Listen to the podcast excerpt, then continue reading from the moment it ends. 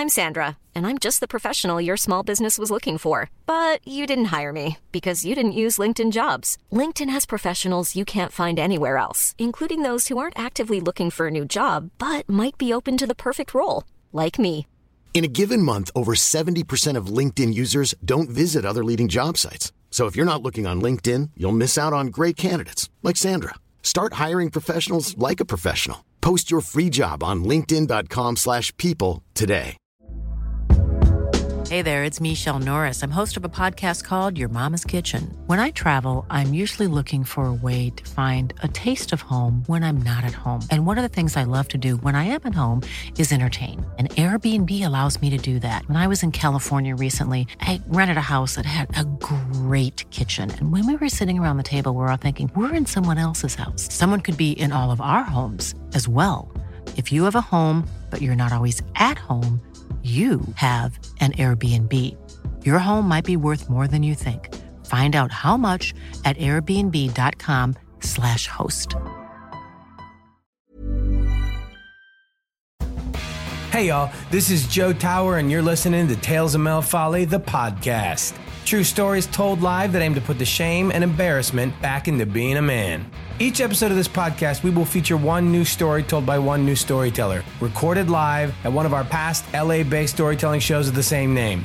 These stories are presented to you here, now, as is.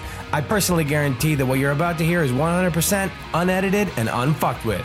For all our deets, visit us at talesofmalefolly.com or scope us on Facebook, Tumblr, or Instagram. You can't find us on Twitter because, come on, Twitter is dead. Word. Enough idle chit chat and shit. Let's get down on some folly.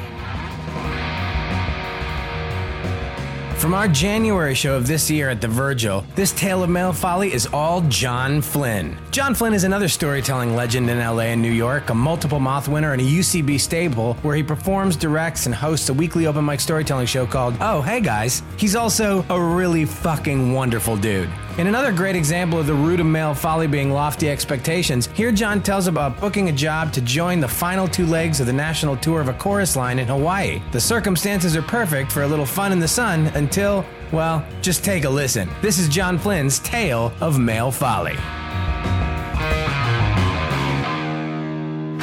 Oh, thank you guys. Um, so, uh, yeah, let's talk about the Oscars, right? Oh, James Franco, poor guy. Nah, the movie was fun, but it's no snub. Okay, um, no one cares. So uh, my story happens. Uh, this was many years ago. Uh, I was living in New York City, and uh, I got a call out of the blue uh, asking me if I would join the national tour of a chorus line. Uh, I thank you. Yes, uh, it had been out on the road for almost a year and a half now. Um, they were just the last two legs of their tour. And it was going to be two weeks in Hawaii. And I was like, "This is the best fucking job ever. This what a great phone call. Hey, could you? We'll pay you to come to Hawaii for two weeks to do a musical that I had done several times before, so I already knew it already. I didn't have to learn anything. And also, for those of you who don't know Chorus Line, it opens. It's the whole thing's like an audition for a show and they're all dancing because it's chorus line. And then like after the first ten minutes, they send like nine dancers like, ah, you're not good enough, leave. And I was gonna be one of those dancers.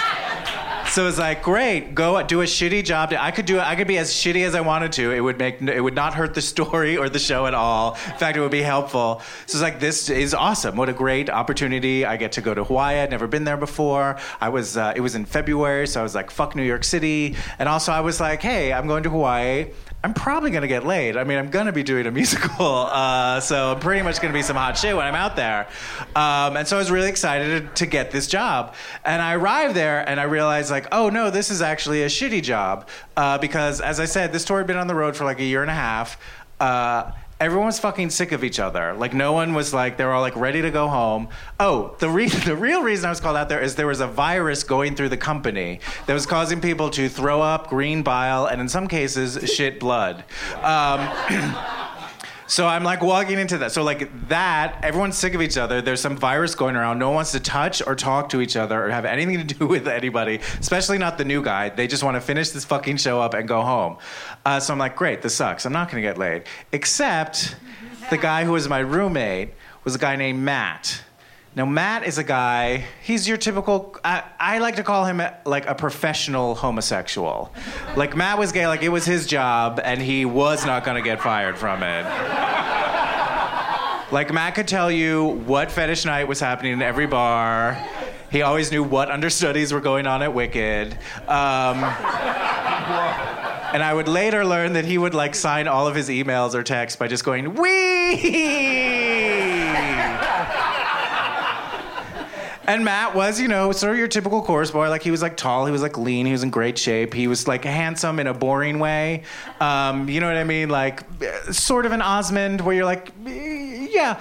Um, um, and uh, I, to be honest, I sort of was like, oh, I could, I could fuck this guy, yeah. Um, and Matt had been with the tour from the beginning, and he told me uh, when the tour started, he made it a personal goal for himself to have sex with a different guy in every single state that they visited. And uh, they had visited, this was the 50th state they were going to do a chorus line in, and he had kept up with that goal. Uh, and I pointed out to him, like, wow, not only have you fucked a guy in every state, you've done the musical chorus line in every state. You are twice as gay as you think you are. And he was like, wee! So Matt asked me if I would be his wingman and help him get Wade, get get Wade, get uh, get laid in Hawaii. And I was a little bit like, sure, I'll help you get laid in Hawaii.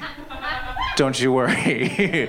um, you know, trying to play it cool. I didn't want to be like too pushy or obnoxious. Because um, also I would learn that uh, Matt uh, was a bit of a nudist. So like when we would hang out like in our hotel room, he would just like get naked and um, like I'm not saying like I'm not saying like if, if, he could remove his junk, you would like put it on a coffee table, but it was like nice to look at, um, and I didn't want that to stop. You're not on my side right now. That's okay. Um, so, um, excuse me. So. Uh, so, so we're doing the show, and like for whatever reason, uh, uh, surprising to me, it was like hard for us to get laid. Like there was no one hanging out at the stage door afterwards. Be like, who are those cut dancers? I want to get my fuck on. We couldn't find any like local bars, you know, like time was ticking, but I was just sort of like, you know, playing the long game, like being like real patient, just sort of like making sure I was just there whenever Matt was getting drunk or looking to get laid. Uh, finally it is our final night. So it's a Saturday night, we have to do the show. And so what uh, what we were told is um, Sunday morning we had a matinee. Our last show was a Sunday matinee. So we were told that mo- morning we had to check out of our hotel, bring all of our luggage to the theater. We would do our final matinee, and then from the theater they would take us all to the airport, and then we'd all fly home. So that Saturday night, are like it's like, all right, it's do or die time. Like we get late tonight or it doesn't happen. So I'm like ready. Uh, so right before the show, Matt comes up to me. He's like, "Hey, I got the address of a gay bar from one of the local stagehands." I was like, "That sounds like a dubious source, but okay." Uh, so we do the show afterwards. We call a car service. This is a while ago. There's no Uber, Lyft. Uh, we spend sixty dollars for this car to take us to this bar. It's like a 40 minute drive away. We go. We get into this bar, and I'm immediately like, "I don't think this is a gay bar." because there are a lot of women here and men are paying attention to them. Uh, and they're not even singing. So that doesn't make sense. Um, so we have a few drinks, and then eventually I go up to the bartender and I'm like, hey, I have a question for you. Um, is this a gay bar by any chance? And like he thinks about it for a second, which like usually you know. Um, but he like thinks he goes like, no, I guess it's not. I'm like, okay, that's cool. Um, do you by any chance happen to know of any gay bars sort of around here? And he's like, uh, oh, there's just one place, and, um, and he gives me the address. I'm like, cool. We call another car. We do some more shots. Uh, we get into another car. We drive another 20 minutes to this bar that I guess is a gay bar, but it was closed because someone rented it out for a sweet 16 party. Hawaii is very progressive. Um, so we say to our driver, we're like, hey, um, you know, we're trying to find a gay bar. Do you know of any place nearby? And he thinks for a second. He goes, uh, well, there's this one place that has karaoke. and I'm like, I guess that'll do. Um, so we get in this. So we're driving again to this other bar, and while we're there, Matt, you know, like he's gotten a little drunk at this point, and he's like sort of going off. He's like, "What the fuck is wrong with this state?" He's like, "I got fucking laid in South Dakota. Why the fuck can I get not get laid in Hawaii?" And then the, the cab driver asks a question that I'm sure any straight dude in that situation would ask. He's like, "Oh." If you two guys just like want to get laid, like why don't you just fuck each other? And I'm all like, oh, what? A, what? and then Matt goes, You just drive. And I'm like, dead inside a little bit.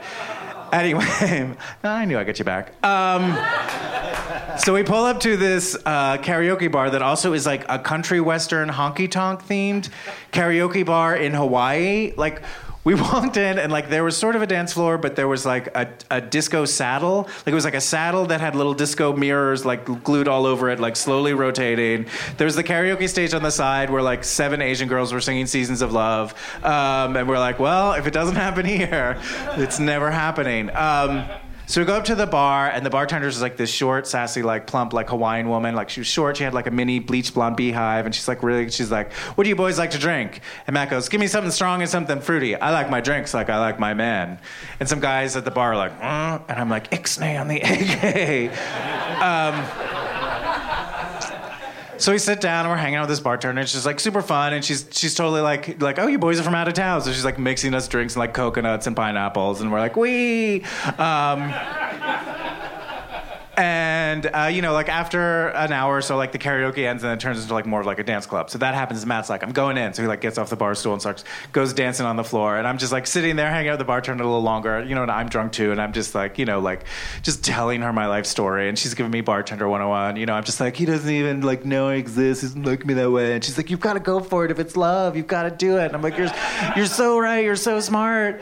Why why are you in this bar in Hawaii? You should be everywhere. Uh, and then she's like, uh, actually, uh, your fr- it looks like your friend might need some help right now. And she like gestures over to the dance uh, floor, and there's like a bunch of like big guys sort of like pushing Matt. So I'm like, oh shit. So I get off the bar stool, I'm like walking over there, and I'm like, all right, like lower your voice, keep your wrists firm, you know, just like let's go into this ready.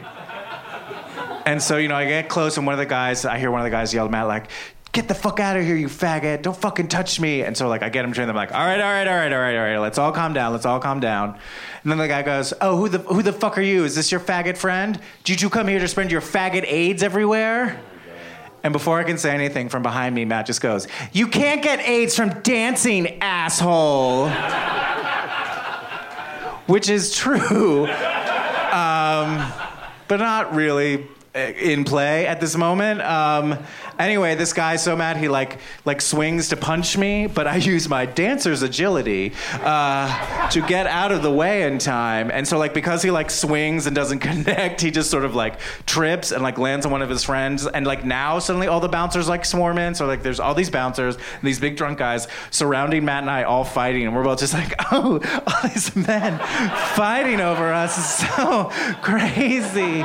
Oh. Um, and then I make eye contact with the bartender, and she just looks at me. She goes, "Run, you faggots, run!" And I was like, "I thought you were on our side, but we run." Um, we like go down the street, find a 7-Eleven, call that car company. The same guy who dropped us off comes and picks us up, and he's like, "What happened?" We tell him, and he just goes, eh, "No, this would happen if you two just fucked each other." And that's why I'm like, "You just fucking drive. Fuck you, asshole."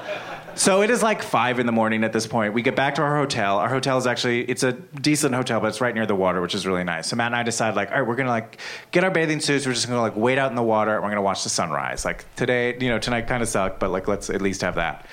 So um, we wade out into the water. We get up to the water's like up to here on us. We're just sort of hanging out, watching the sun come up, and it's like beautiful and and you know, and we're just taking it all in. And then one point, Matt was like, ah, "I can't believe I didn't get fucking laid in Hawaii." When he says that, like the voice of the bartender of like, "You've got to go for it," like it's love, like it's like like in my ears. So I'm like, "This is it. This is the moment." So like I turn and I grab him by the shoulders, and I look him in the eye and I go, "I'll be your Miss Hawaii." And I lean in to kiss him, and he pushes me back, and then he gets like like a really weird, like almost like cross-eyed look on his face and then he starts throwing up this green bile right there in the Pacific Ocean. We used the ocean to clean ourselves off. We went back to our hotel rooms, packed, did our show, and flew home. And unfortunately, neither Matt nor I got laid while we were in Hawaii. Thanks, guys. Yo, thank you for peeping this podcast. If you dug what you heard, subscribe to us and rate us. If you hated what you heard, leave us a review and tell us what we can do to appease your unreasonable expectations. JK haters. Tales of Male Folly, the podcast, is released twice a month and is produced by me, Joe Tower, and executive produced and edited by Mr. Brian Weiss. It's available on iTunes, Google Play, and now, Pippa. Tales of Male Folly, the show, is produced every other month at various kick ass venues in Los Angeles. It's produced and hosted by me, Joe Tower, with the help of Mr. Alex Godet and Mr. Brian Weiss. It's presented in partnership with Big Brothers Big Sisters of Greater Los Angeles. If you have questions and would like to hit us up directly, or if you got a story you feel you need to tell in either spoken or written form, please email us at talesofmalefolly at gmail.com.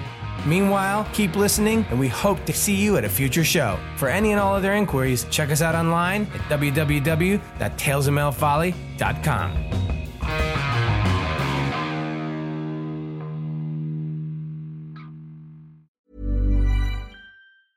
Planning for your next trip?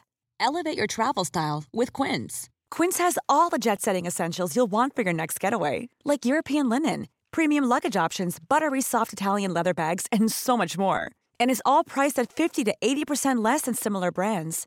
Plus, Quince only works with factories that use safe and ethical manufacturing practices. Pack your bags with high-quality essentials you'll be wearing for vacations to come with Quince. Go to quince.com slash pack for free shipping and 365-day returns.